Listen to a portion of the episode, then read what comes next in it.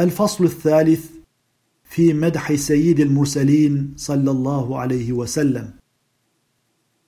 ظلمت سنة من أحيا الظلام إلى أن اشتكت قدماه الضر من ورم وشد من سغب أحشاءه وطوى تحت الحجارة كشحا مترف الأدم.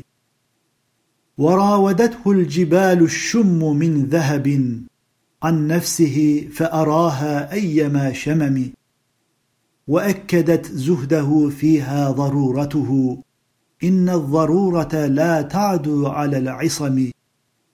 وكيف تدعو إلى الدنيا ضرورة من؟ لولاه لم تخرج الدنيا من العدم. محمد سيد الكونين والثقلين والفريقين من عرب ومن عجم.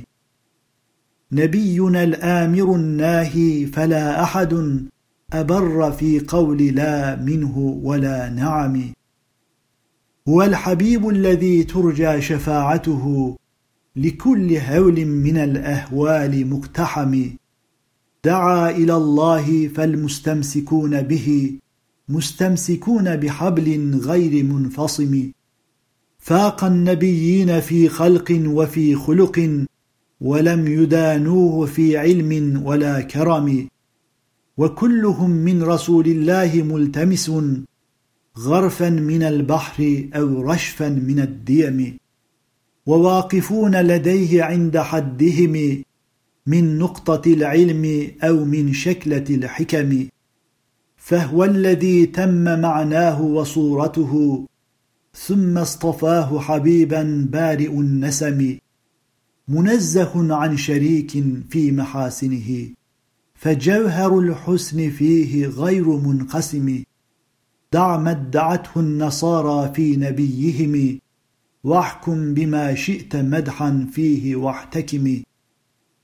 وانسب إلى ذاته ما شئت من شرف وانسب إلى قدره ما شئت من عظم.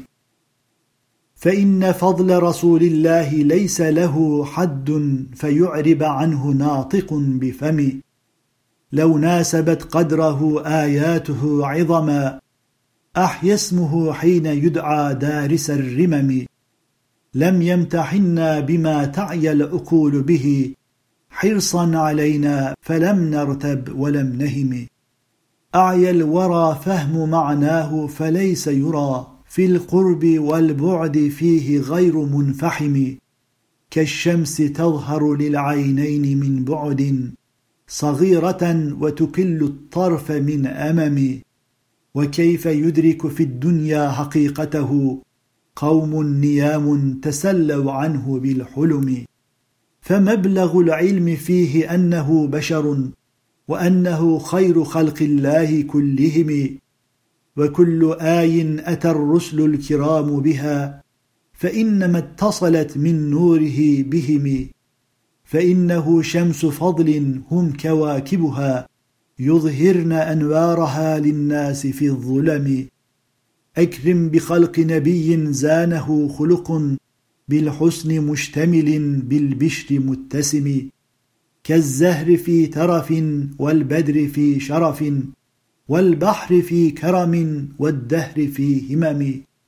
كأنه وهو فرد من جلالته في عسكر حين تلقاه وفي حشم. كأنما اللؤلؤ المكنون في صدف من معدني منطق منه ومبتسم. لا طيب يعدل تربا ضم أعظمه طوبى لمنتشق منه وملتثم.